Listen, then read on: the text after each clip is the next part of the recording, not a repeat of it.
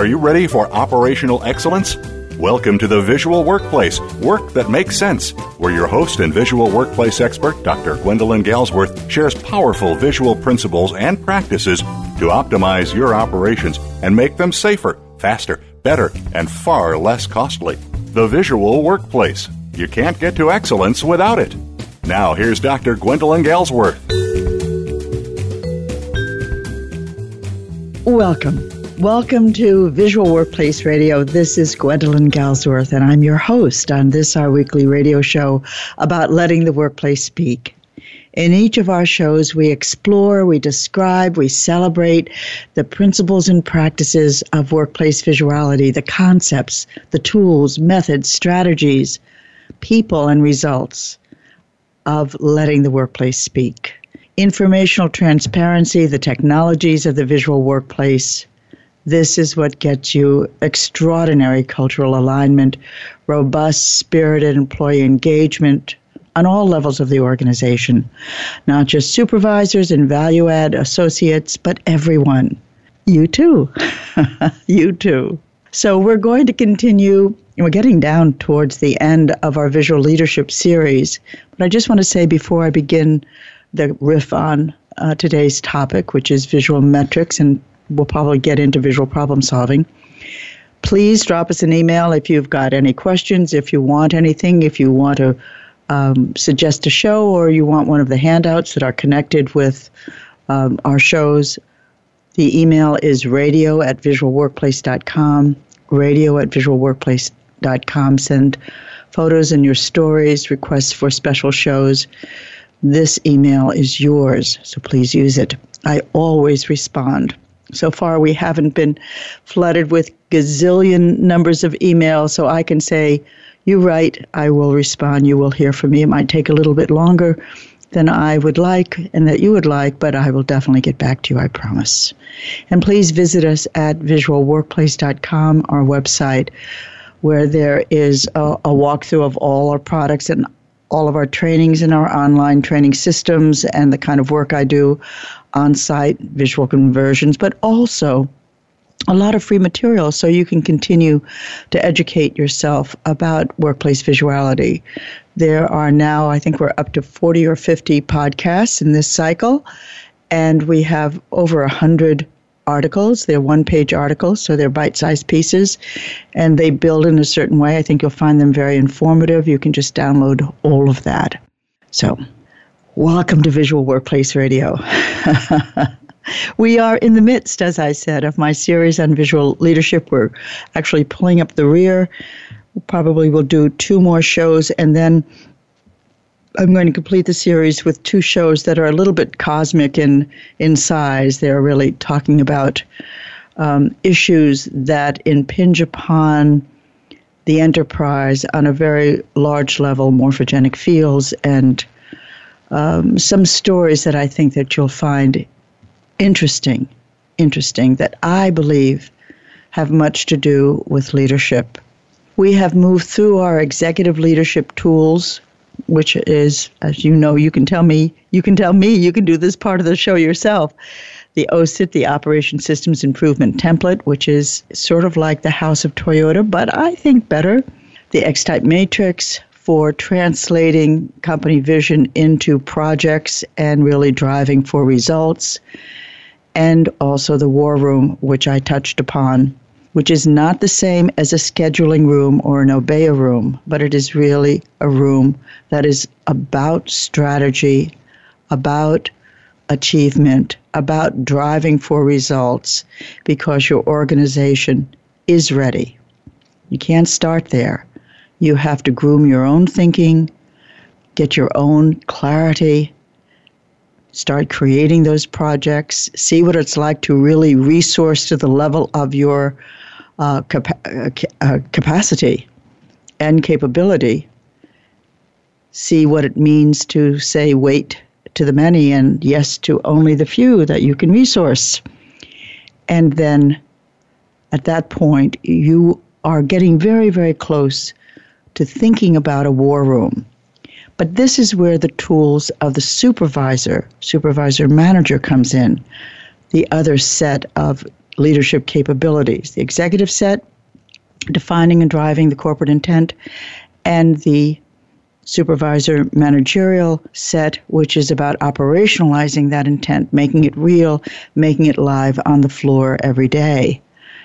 And we're moving through those tools. We spent two shows on visual displays, which which are so important to give managers and supervisors a way to structure in their need to know and to become actively engaged in the layers upon layers of information that represent every workday. To be able to organize that, put it in an architecture, and see your operations behave.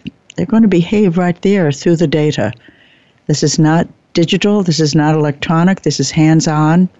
I don't know if I ever told you this. Just a just a short anecdote about visual displays, but I was doing some work with Rolls Royce in Derby Aerospace, and I remember the day that I walked into a, a plant that I was, uh, in this case, just visiting, was in Birmingham, and the plant manager of this massive plant, this intricate aerospace plant where they were making turbine collars and blades, and he uh, everyone was rushing to go to his visual display, and I rushed too. And they said, Oh, you come and see this, Gwendolyn. You'll just be amazed. And I've told you, I told you last time how important it is for the person who makes the display to really own it and to really like it and to make it behave and to get involved in it. It's not a passive medium. It isn't just writing up numbers. It's really writing up numbers and through the touch intelligence of your fingers, understanding there's more to be discovered and there's more to uncover, to get really engaged. And this is what I teach, and this is what I see, and this is what how I see people be successful at the layers and layers of data that make up their day. It changes all the time. And there he is at his board. And his board, which is about aerospace components, the metaphor that he had carved literally was of a racetrack. So, okay, that's pretty ordinary. But he had little horsies and he called them little horsies. And they were his big orders. And he would move the horsies, he called them horsies, along the track as they progressed through the operational floor. And he was so entirely into it that really at some point you thought, oh, these horses are alive. You know, these are these are animate beings. and he talked through it and I laugh only because it was so dear. It was highly effective. He completely owned it. And he said, you know, for the first time in his career, he was really into winning the race. And there was something about that live metaphor that triggered in him both his imagination and his commitment. I will never fully understand it, but I know, and I knew when I was watching him that I was watching a magical phenomenon of workplace visuality that that's how far it can take you and that's how intimate the language could be. It was wonderful. So displays getting back to our purpose is one of the main tools. It is the first tool on the supervisor in the supervisory set of leadership behaviors, becoming a leader of improvement on the supervisor level. The second tool, and it's going to be a double set, is what we're going to be talking about today, which is metrics or measurements, measures, and problem solving, and visual metrics and visual problem solving. I'll get to that in just a moment.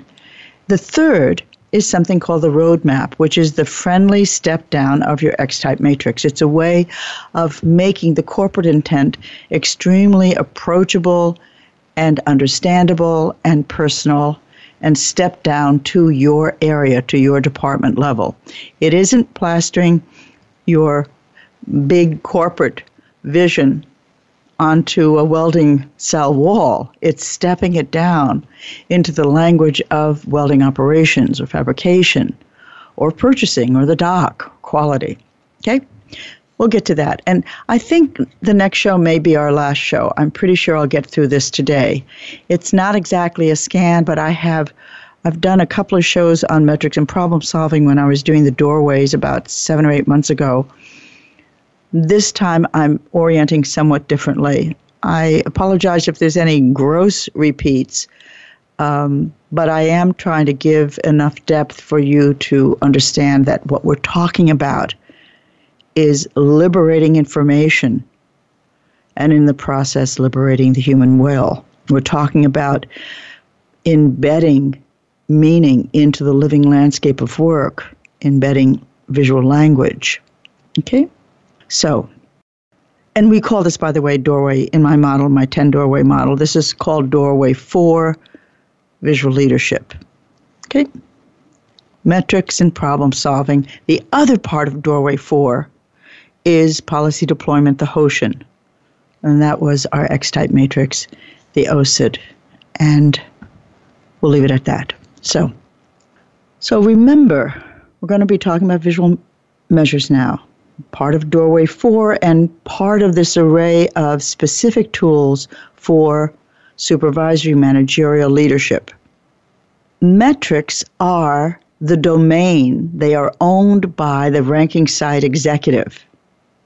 What you measure and why you measure is explained and required by the ranking side executive. We're going to measure this, and that's why. We're going to get this kind of feedback in order for us to improve or to know or discover or change. There's one simple reason why a visual workplace is needed. People have too many questions. Some of them are asked, but most of them are not. And when people don't ask questions that they need answers to, they make stuff up or if they're not making stuff up, they're simply doing nothing. The non visual enterprise is flooded with missing answers. I call them information deficits. They're not there, they're invisible. They're the enemy, but they don't exist. And because they're the enemy, I'm sorry, because they don't exist, they become even fiercer as an enemy. Everyone in the enterprise makes a contribution to the visual language of the workplace. Everyone must. But don't forget that the war against information deficits is why visuality exists. It is also why everyone has to participate in order to win this war. Yeah? So, company leadership is responsible for the corporate intent, finding and focusing that, driving improvements, and these executives, executive leaders, need the help of supervisors and managers. The step down is very, very real. Metrics are a category of seeing. Visuality is all about line of sight. And metrics are measures, measurements, our, are concentrations of data that allow us to understand the condition or the status of things like safety, quality, cost, delivery, maybe even morale. Maybe you have metrics that are sensitive to morale. And the importance of measures has been around for about 40 years. I mean, very, very actively so. We have the balanced scorecard of Kaplan and Norton. They were Harvard professors instrumental in driving home the point that the company needs to construct a set of relevant metrics against a template of categories. They basically came up with the notion of KPIs and balanced scorecard. The balance of what I mentioned before SQCD, safety, quality, cost, delivery. So these metrics are important, but I want to make the distinction, as I have often done in our conversations about metrics, between metrics that simply tell, metrics that I say metrics that monitor, metrics that keep track of the behavior the behavior of the machine, the behavior of the material, the behavior of your schedule, your on time delivery, the behavior of your operators. They simply track it, they show it. I would feel very successful if I could convince you to be very skeptical about those metrics because all they do is tell you. They don't change a thing. They may motivate you as an operator or you as a manager to try harder or try different. But that's not a behavioral change model. That's motivational. And you know as well as I how flimsy motivation is on the road to excellence. You really have to change things in order to achieve repeatable excellence. You might get lucky once or twice, but you have to change things. It's not about motivation. It's not about wanting to. It won't get you there and keep you there. It might get you there, but you won't be able to stay there. Do not overestimate, overvalue the value of your metrics that monitor. They are valuable and valued by managers because they provide line of sight. They allow the manager and the supervisor to see without knowing, to see how things are without knowing the nitty gritty details. Because in a little while, these managers and supervisors are going to be called on the carpet and said, and said, and, and told and asked, what's going on in 2086B? What's going on with our machines? What's the outpatient population look like? These are numbers, numbers, numbers. And they tell us something but grossly. They do not bring us to where we have to, where we can enter the riches of measurement. Measurement is there in order to illuminate cause. If your measure is not illuminating cause, then you have to make sure to rank it as a low impact measure. It's simply telling me something. It's not telling me everything. It's not even telling me much. It's telling me one thing that our quality defects were at this level, it's not telling me how to cure it. I can use it as a point of comparison to where we were last week or last month or last year, and that has some benefit. But there's no transformation in letting metrics that monitor have too much say. They're simply the wrong form. Be suspicious of them. And be suspicious if you're overvaluing them because what you're missing is a lot.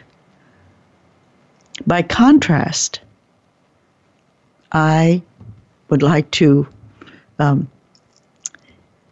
invite you to consider metrics that drive. I call them visual metrics. It's all metrics are visible, but I call them what the heck, I invented it, so I call it metrics that drive. They're called visual metrics. They do more than monitor performance. They do more than just report back on data. Their purpose is to illuminate cause. And then, anchored in cause, they have the ability to drive improvement down the causal chain until viable solutions are identified and installed. Used effectively, visual metrics can relentlessly bring us to breakthrough. The problem condition is eliminated, and the improved condition, and I'll have some other words for that in a moment, the improved condition is stabilized and stabilized through visuality a visual metric is still a data point, it's still a quantum, but it provides feedback in segments. A visual metric, may I say, never collects data unless that data is going to be used immediately. Immediately. To do what? How used? To drive the metric in the direction of improvement. So this uh, condition of connection, the reasoning behind a visual metric, is to actually improve itself. This is a vital distinction in terms of outcome. You know, a lot of companies collect data just to analyze them, whether it's through a balanced scorecard or some other well marketed technique. Managers will collect feedback and organize a response that may or may not be true. it may not be the truth, it may be fictitious. Hmm? Action is taken, but most of the time, the action that is taken is to collect more data. In organizations like that, acting on problematic data, on measure, doesn't on measures it doesn't often happen in other words we collect the data but we don't do anything about it we just let them collect sometimes for weeks or months and the thinking goes something like this the problem is not going away by itself. You know, if we just wait a few weeks and keep collecting, or months, and keep collecting data, the problem's still going to be there. So, what's the rush? It's a kind of distorted, twisted way of thinking. But then we have to ask ourselves why do people continually collect data and not try to change it? So, visual metrics by design are different.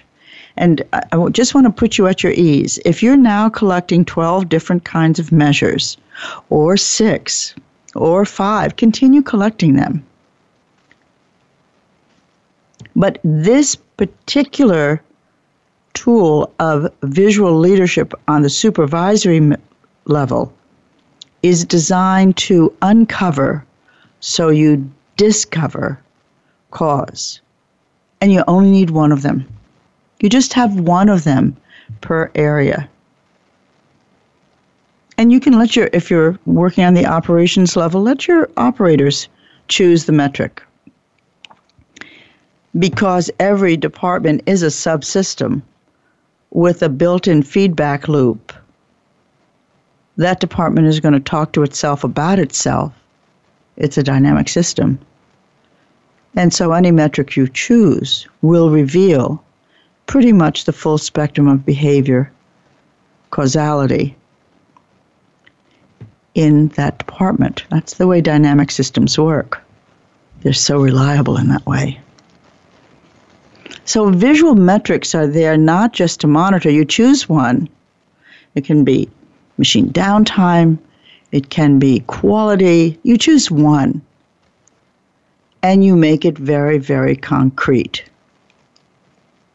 You make it concrete in terms of segmentation, moving away from the abstract and identifying what are the layers that are in that metric that I can collect against that are so easy. If it's about quality, you can segment almost any quality data into a cluster of causes. And the way to do this is just do a simple relations diagram. In the center of your paper, in the center of your flip chart, you put a little circle and you can write the words or put it on a post and you say, why do we have, why did we have 67 defects over the last 10 days? Or 67 over this shift? You ask the why question and you answer it by just putting your answers around that center circle, connecting with a little rod. Draw a little rod, a little connecting line. Why? Well, the tool was worn.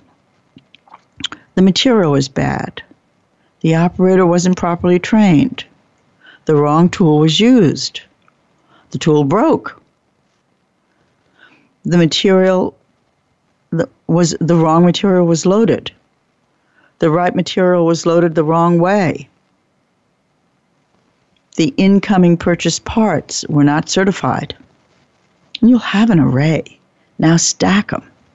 You'll need a legend, and maybe you'll group them so that they're not quite as granular as I just described group them into larger chunks, that's fine to begin. But later, you're going to get very, very granular because you're going to be curious. and you stack them. How many times did that happen? How many times was the defect caused because the tool was worn? Well, that happened twice. Two out of 67. Why was the? How many times has, was the defect uh, uh, due to bad raw material? Oh, that happened 12 times. Okay, stack it. And you can size up your X and Y type matrix. Um, sorry, your X and Y axis. So you'll you'll size up your X atric, uh, I beg your pardon. You'll size up your X axis. Your Y axis will almost always be time, frequency, how often. And you stack these. You do that just for one spectrum of uh, metric defects, machine downtime, delays, and you stack them. That's what a visual metric is. A visual metric allows us to see and therefore to act. So the collection of the data gets so close to actually solving the problem that it's only a hair's breadth away. A visual metric will almost always provide internal points of comparisons so that you are comparing the impact of bad raw material with worn out tools. You'll have those points of comparison and they will be very, very clear. So, what we, when supervisors are moving into becoming a leader of improvement, they want to be more effective. They want to be able to do active problem solving all the time because they're leaders of improvement. That's their job. And so they have this improvement appetite. They're kind of like barracudas. They're always hungry, and they're always hungry for the lunch called opportunity for improvement.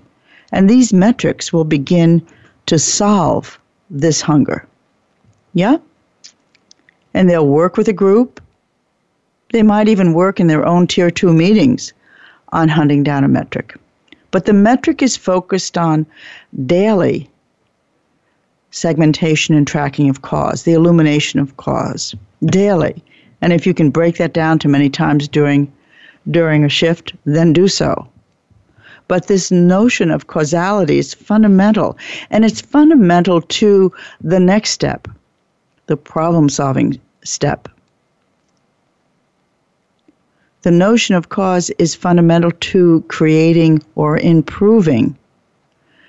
Hmm not just solutions, but new standards, which is the true focus of problem solving and the true focus of causality. Causality includes good cause and bad cause. So, what we want to do is stabilize the good causes, name them and stabilize them, and change or improve the bad causes or eliminate them completely. So, as we morph from visual metrics to visual problem solving, it's just such an easy bridge.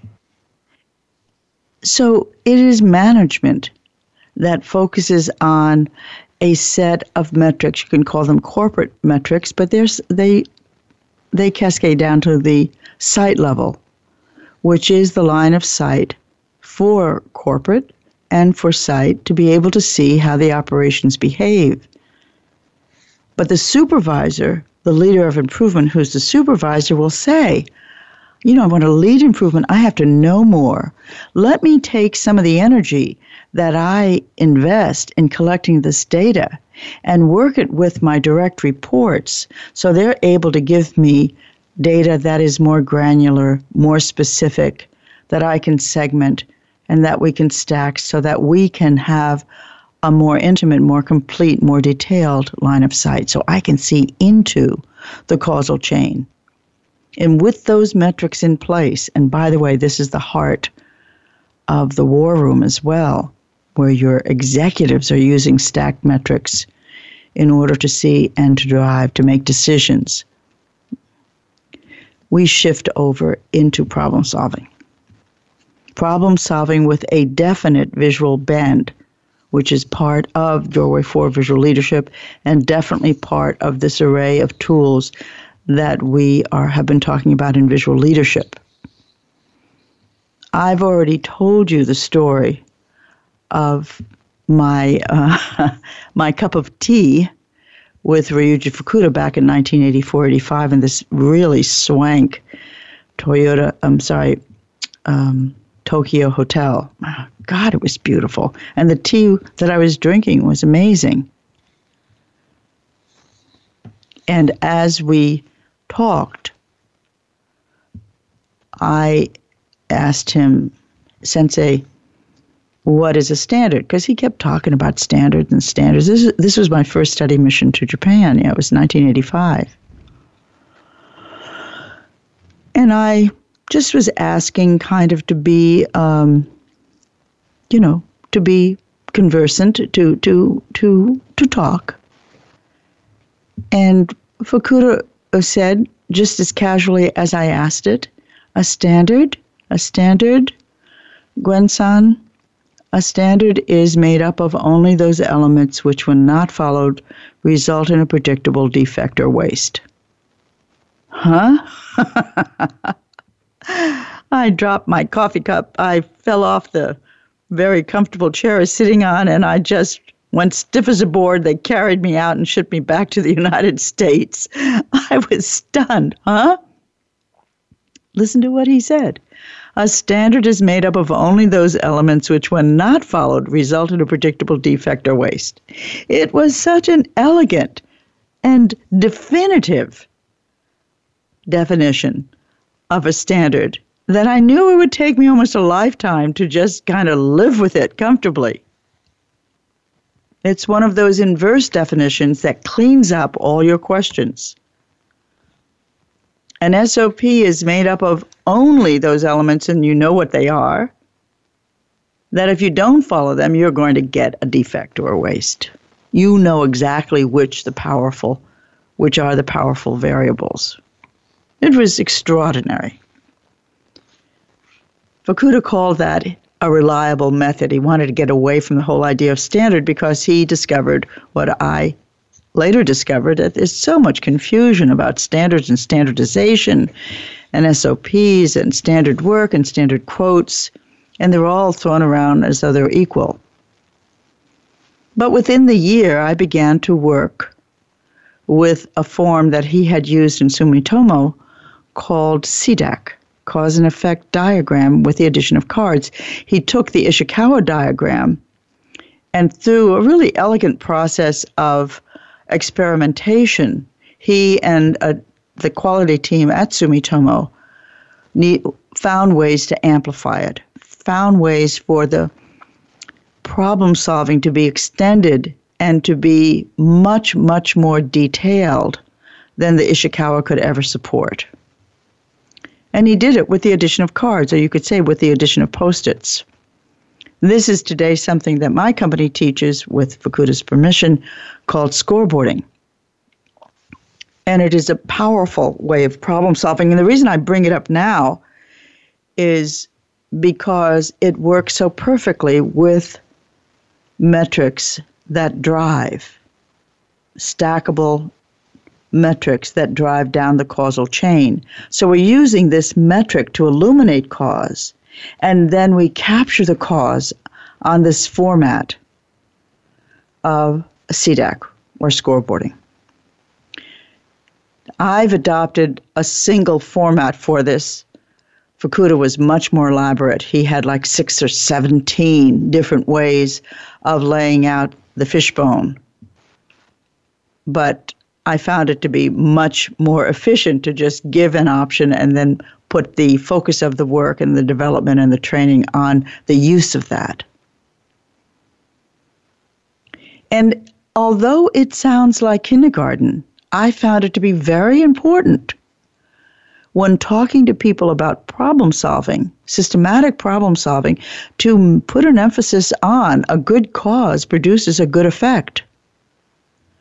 And a reliable method is made up of good causes, and all of them have been tested, tried, and true.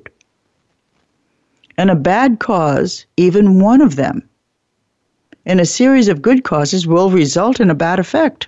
Let's find it.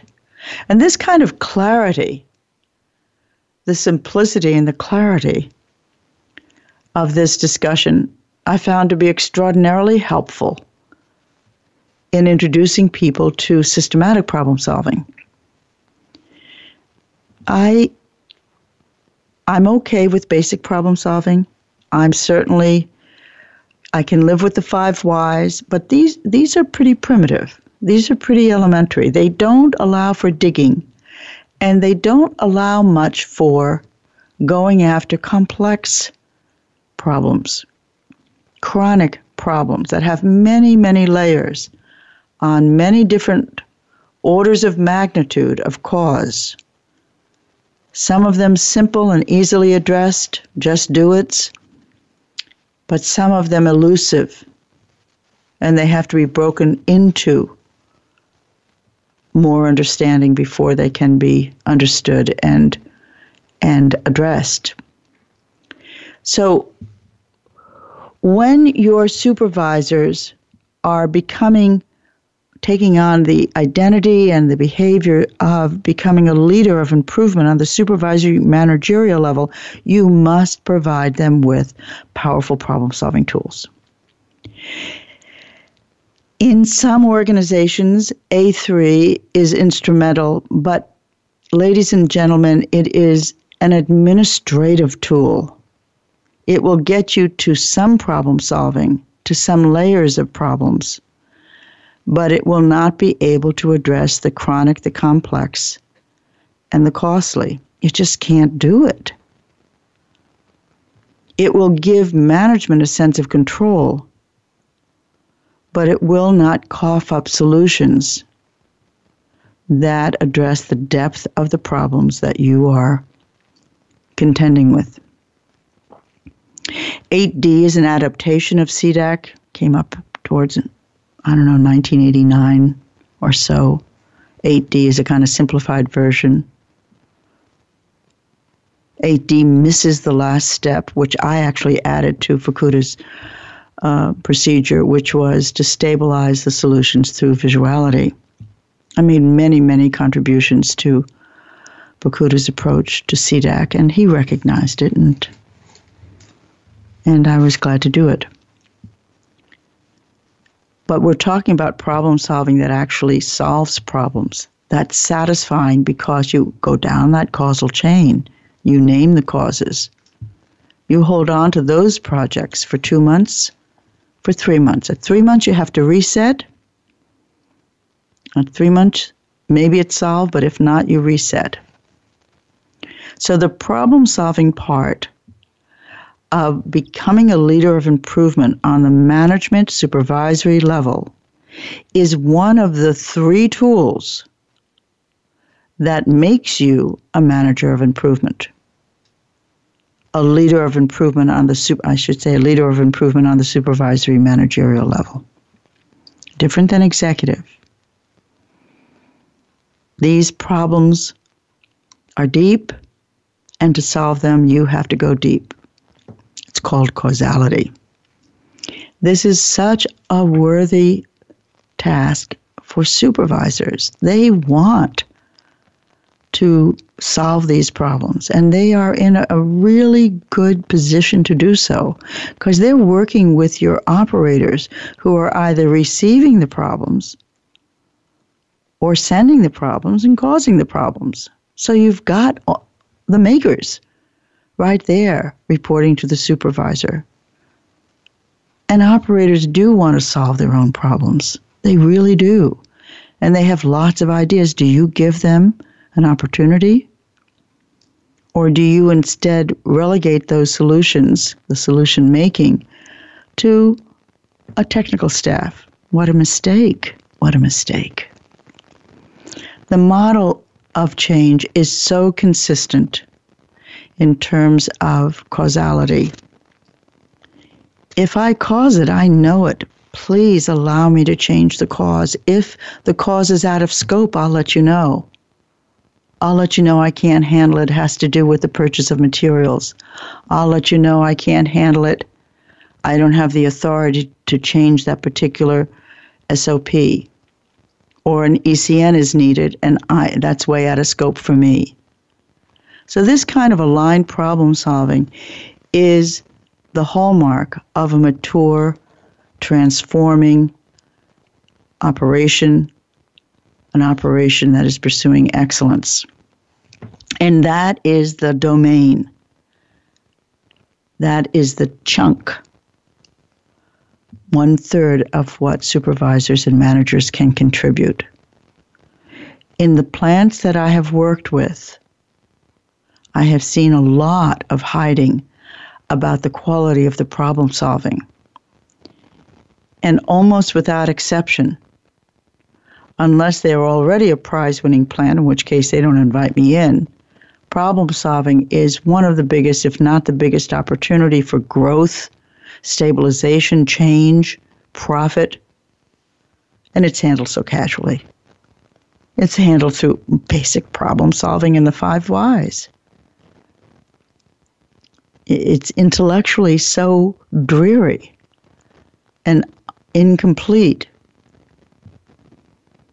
that the problem doesn't get solved. It just gets patched through. It's only slightly, not even better, slightly different than firefighting. Take your problem solving seriously. And in terms of this model, becoming a leader of improvement, that modality, the problem solving modality, is the decision of the executive leader. The executive leader decides on the set of metrics that he or she wants line of sight on and the problem solving in order to improve it.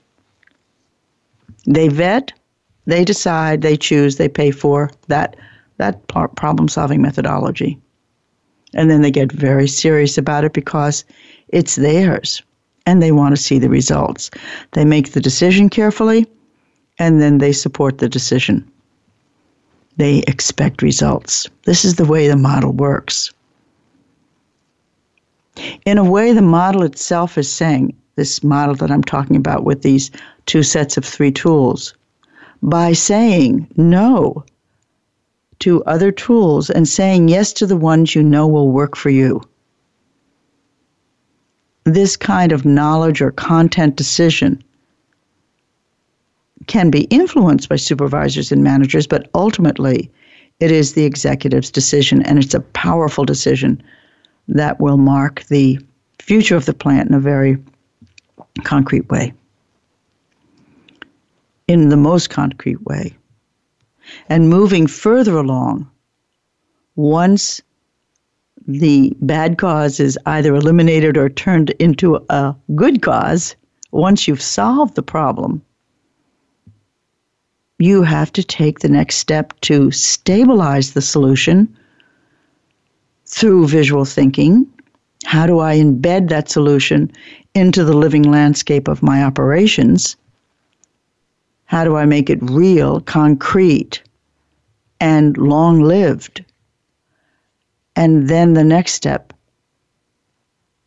is this a solution that would serve another part of the plant or another plant in my array? If I have 40 plants or three plants, can this solution help someone else? Is it a best practice? And should they know about it? What is your mechanism for populating proven solutions. Another rather large gap in most companies' thinking. How do we get maximum use out of this solution by populating it elsewhere and everywhere? Is there a part of your process that does that? Some operators that I had the pleasure and honor of working with a number of years ago did this with their when they were implementing work that makes sense. But I want to change that because I didn't really work with them.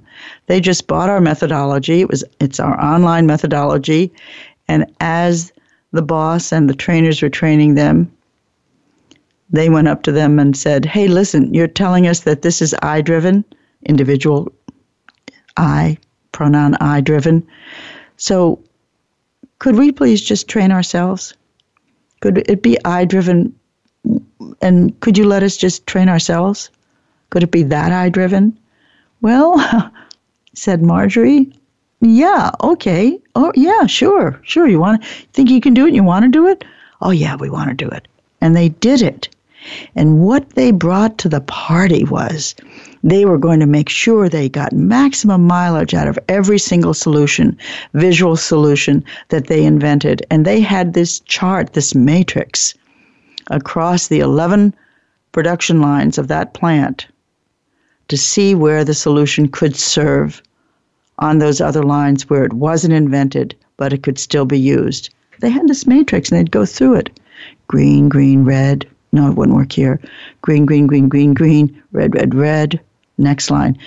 Red, red, green, green, green, green, green. You'd see this matrix of populating the solution, turning it into a visual best practice site wide. So, problem solving is very rich. And yes, you are going to have to solve the problem of improvement time because your supervisors don't have time. And yet, they need time for improvement if they're going to lead improvement, if they're going to be a leader of improvement. And this is sort of where the whole visual paradigm begins to feed back on itself because to the extent that the supervisor is able to embed his or her need to know into the living landscape of work through visual devices, she is going to be relieved of so much of the so called work or busyness of her day. If the answers are part of the living landscape of work, she's going to be saved all those answers that she doesn't have to give anymore. All those questions that she used to be asked, that people can get their own answer now and pull the answer to them because she has populated her work with devices that share information reliably and repeatedly. That's where the improvement time comes from. You see how the paradigm begins to support itself. And as that is multiplied through one supervisor, another supervisor, another manager, another manager. The workplace speaks. And suddenly, in a very true sense, your supervisors and managers feel as though their job has been taken away. They're no longer the answer man, the answer woman. They're no longer needed every single stinking second of, of the day. They have time. They have time to grow. What will they do? How about leading some problem solving? How about metrics that drive, visual metrics? How about if you create a visual display to capture what's eating your lunch now and get that display to speak and get that monitor that board it's called monitor in Spanish and we just got off the phone a few hours ago we were talking about this that board to cough up its own metrics. What happens if I become a leader of improvement? And improving means solving problems as part of my day. I'm going to have time for that if the workplace speaks. I'm going to have plenty of time, and you know what else is going to happen? My identity is going to shift and I'll I'll no longer be that crazy person running around the plant with pieces of paper coming out of her pocket with the answers to questions that are only temporary answers. I'm going to be in control of my corner of the world. I'm going to grow. I'm going to lead. I'm going to be valuable, not because I'm the glue that holds everything together, but because I'm contributing. Because I'm becoming a leader and I'm growing leaders. My job is to grow leaders. Wow. All those operators who are hungry for knowledge, who yearn to be part of the improvement contribution of their plant. I'm going to be able to do that for them. And as they grow, I'm going to grow some more. I'm going to go to Toastmasters and increase my platform skills. It'll cost me $26 a year oh boy, I'm going to have a new life. This is, I came to work to be a hero 18 years ago. I'm beginning to feel that that might be a possibility. Wow, that's the way it works. So, I want you to think about these things. I've given you some broad brush, and I know that I've stacked it to favor what I favor, but I favor these things because they work. And even though they may not be part of the popular literature, they work. And they will change you and they will change the people you're working with. And executives, if you are listening, I want to encourage you to move in that direction, to think like that. Because the revolution is happening, and only part of it reaches the marketing level. The rest is deep change, change in people, change in us, change in you. You know, Sheldahl, many years ago, they were moving along this path. This was many years ago. We worked together a little while. And they changed their definition of a problem. It used to be anything that's burning you up. it's burning up material and cost and delivery time. And then it evolved and it became their favorite definition of, of a problem was a problem is anything that inconveniences anyone downstream. It's almost unthinkable. A problem is anything that inconveniences anyone downstream. Can you hear the connectivity of that? And the refinement and the evolution? It takes a while before you can change your definition of a problem, but that's something to reach for. I want to encourage you along this journey. I want you to feel the strength of your vision, to feel the strength of what you want, who you want to be, and what you want to contribute. And know that visuality is there to help you. Visuality is not a predetermined technical change. It is instead a language that captures the operational details of everyday work and embeds those answers, those details, into the living landscape of work, the very place where you're working. And it speaks to you because you gave it a voice. And you understand that voice because it speaks in a voice that is indeed your own. This is what this is about. Visual leadership is a component of that. We're talking about supervisors and managers next week when we meet. We'll finish up with the roadmap and some final uh, discussion about the whole model, and then we'll move on to more cosmic issues. Uh, I think, do I have the grid right here? I might have the grid right here. I might. Ha- oh, here we go. Chaos, fractals, and leadership, and leaders, monkeys, and morphogenic fields. Yeah, should be very interesting. I like these shows. Thank you very much. This is Gwendolyn Galsworth. I had a wonderful time with you today, as always. I say to you, enjoy your journey. I hope visuality is a part of it, and let the workplace speak.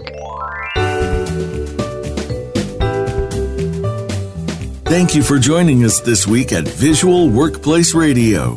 Tune in for another episode next Tuesday at 1 p.m. Eastern Time, 10 a.m. Pacific, with your host, Dr. Gwendolyn Galsworth, on the Voice America Business Channel. Let the workplace speak.